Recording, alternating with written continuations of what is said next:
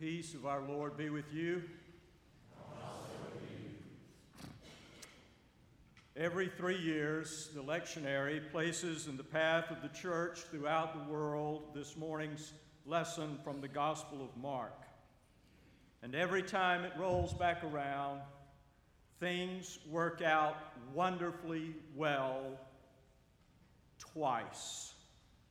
First, for the unnamed woman with the debilitating, isolating hemorrhage, and then for Jairus, who had lost his daughter, only 12 years old. Two great sorrows, both relieved immediately by the touch of Jesus, which is the way things go sometimes. Sometimes our deepest sorrows become our highest joys because our heaviest burdens are lifted away. That which we fear the most does not come to pass. The sadness is lifted, the disease is healed, the pain is relieved, the conflict is resolved, the worst is behind us and the best is before us. As it was for the suffering woman and the grieving man in today's gospel lesson, so it is for us. It's a miracle. Sometimes things do work out that way. And sometimes things do not work out that way. Sometimes the burden is not lifted the struggle is not resolved. The disease remains. The sorrow stays. I've lived enough of life to be unable to read past Talitha Kum, and the girl got up without getting this way thinking of all our little ones uh, who did not get up, our young ones. How do you read that passage without getting this way?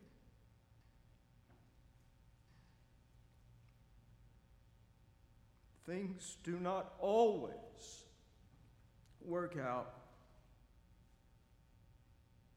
for us the way they worked out for the people in today's gospel lesson. Sometimes they do, thanks be to God. Sometimes they do not. Such is the nature of life.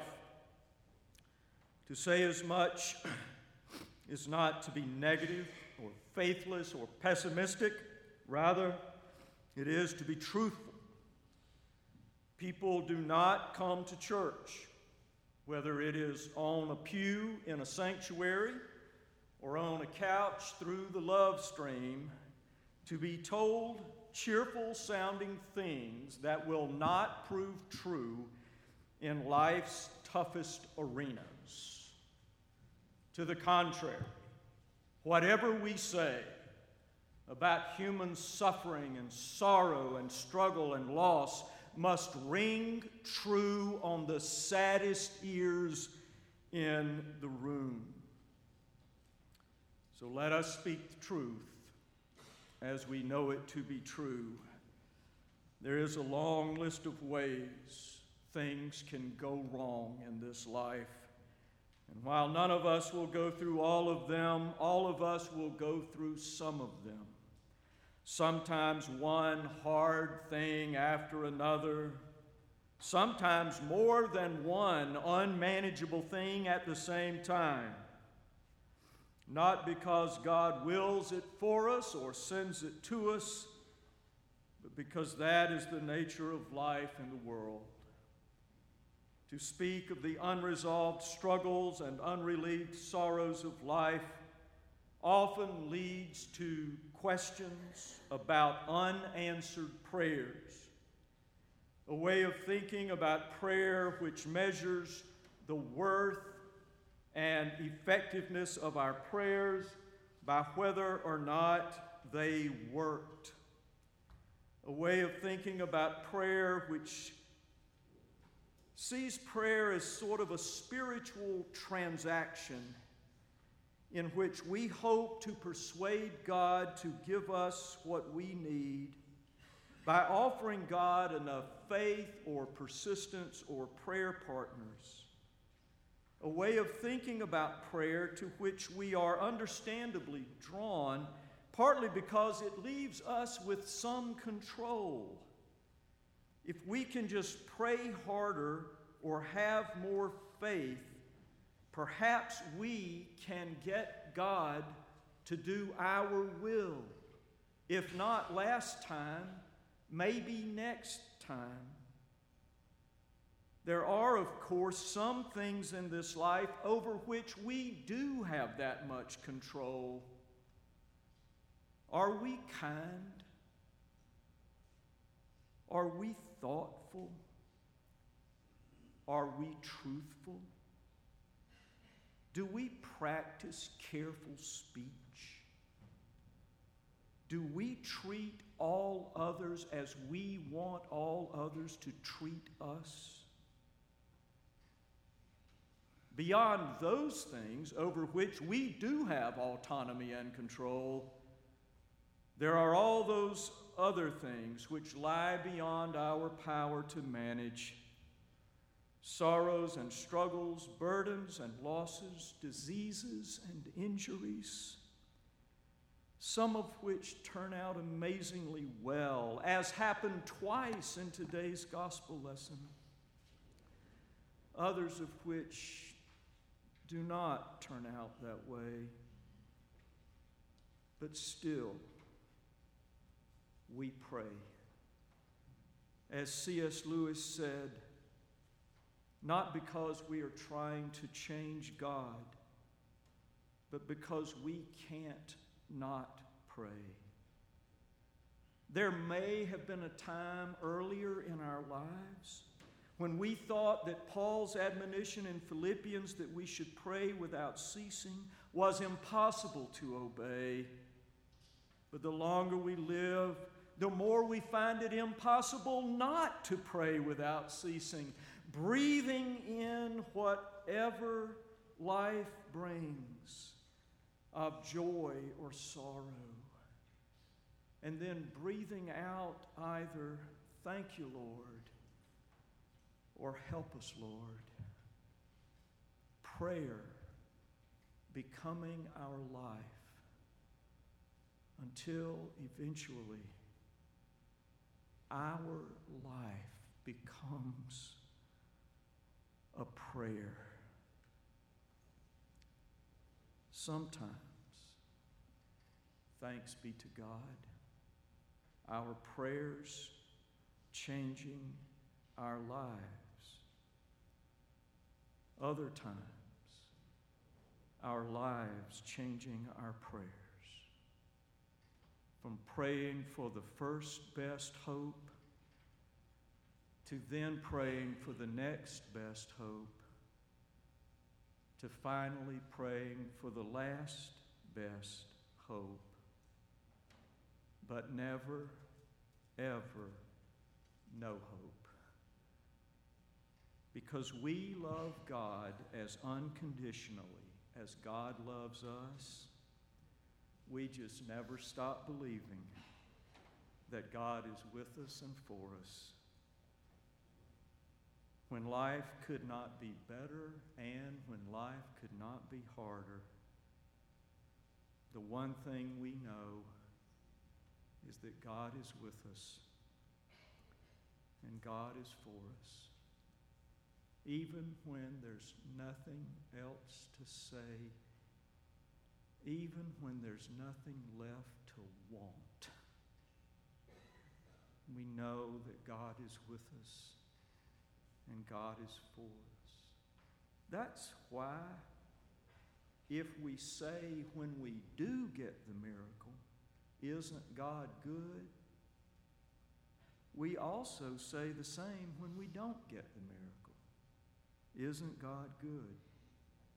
because we know that the goodness of God is not tied to how well things go for us.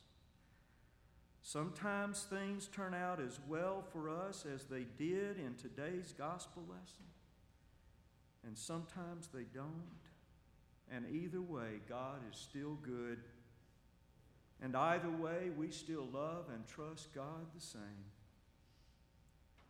Nearly 100 years ago, on a Sunday morning in 1927, at a church in Aberdeen, Scotland, a pastor named Arthur J. Gossip, suffering through a devastating loss in his own life, climbed up into the pulpit and preached that now famous sermon When Life Tumbles In, What Then? What a question.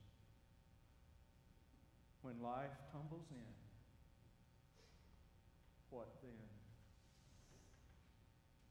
A tender and beautiful question to which we know the answer.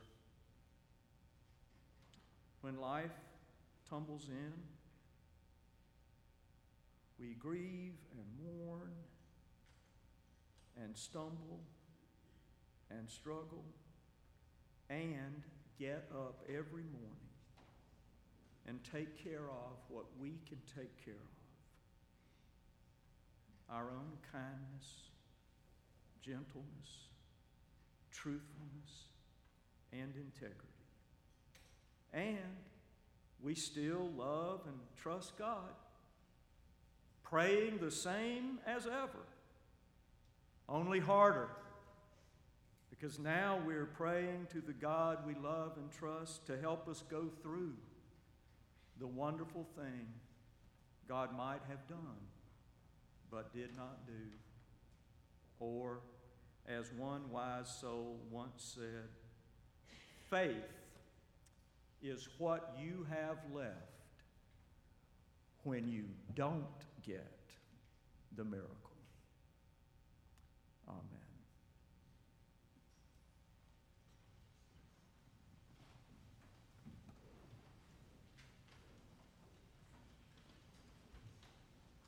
As we come to the close of this hour of worship, we invite you to make important decisions for our Lord and our Lord's church during this time of response.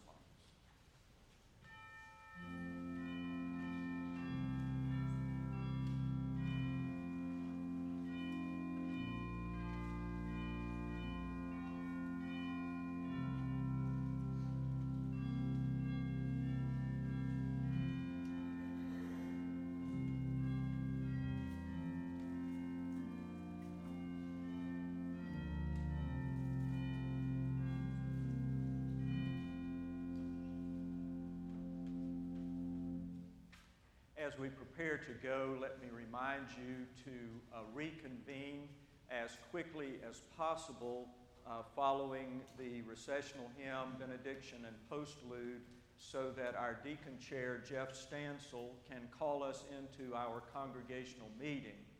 And then, immediately following the congregational meeting, if there are a handful of you who are able to stay and help, as Major indicated earlier, and as you know from prior congregational communication, uh, this is the last time we will be in here.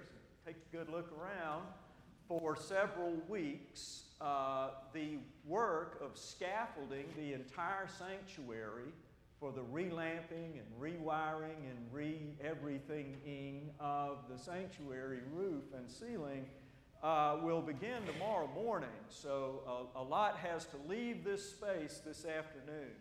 Our church sexton, Mr. Simeon, is coming later today to tend to the smaller items, but we need some help to the extent that you're able to stay and offer that kind of help immediately following the congregational meeting with getting the altar table and the lectern over to the Great Hall where we will be worshiping next Sunday morning and then for several Sunday mornings thereafter. We have a couple of rolling platforms in the back on which we can set uh, these items, but uh, uh, we'll want a little help from a few of you who are able to stay following the congregational meeting.